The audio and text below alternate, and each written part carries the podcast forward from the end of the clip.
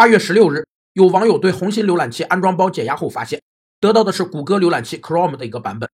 红心官网却称其为融资二点五亿的完全自主创新国产浏览器，并与国际主流浏览器并列比较，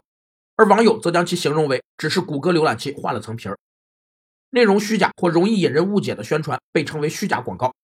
一方面是指商品宣传内容与所提供的商品或服务的实际质量不符，另一方面是指可能使人们对商品的真实情况产生错误联想，从而影响其购买决策。虚假广告有四种表现形式：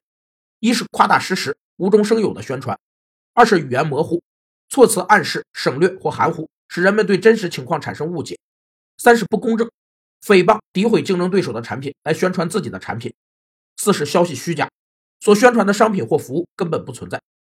八月十七日，红星官方发表的致歉信称，宣传存在一定程度的夸大，公司有不可推卸的责任，郑重向大家道歉。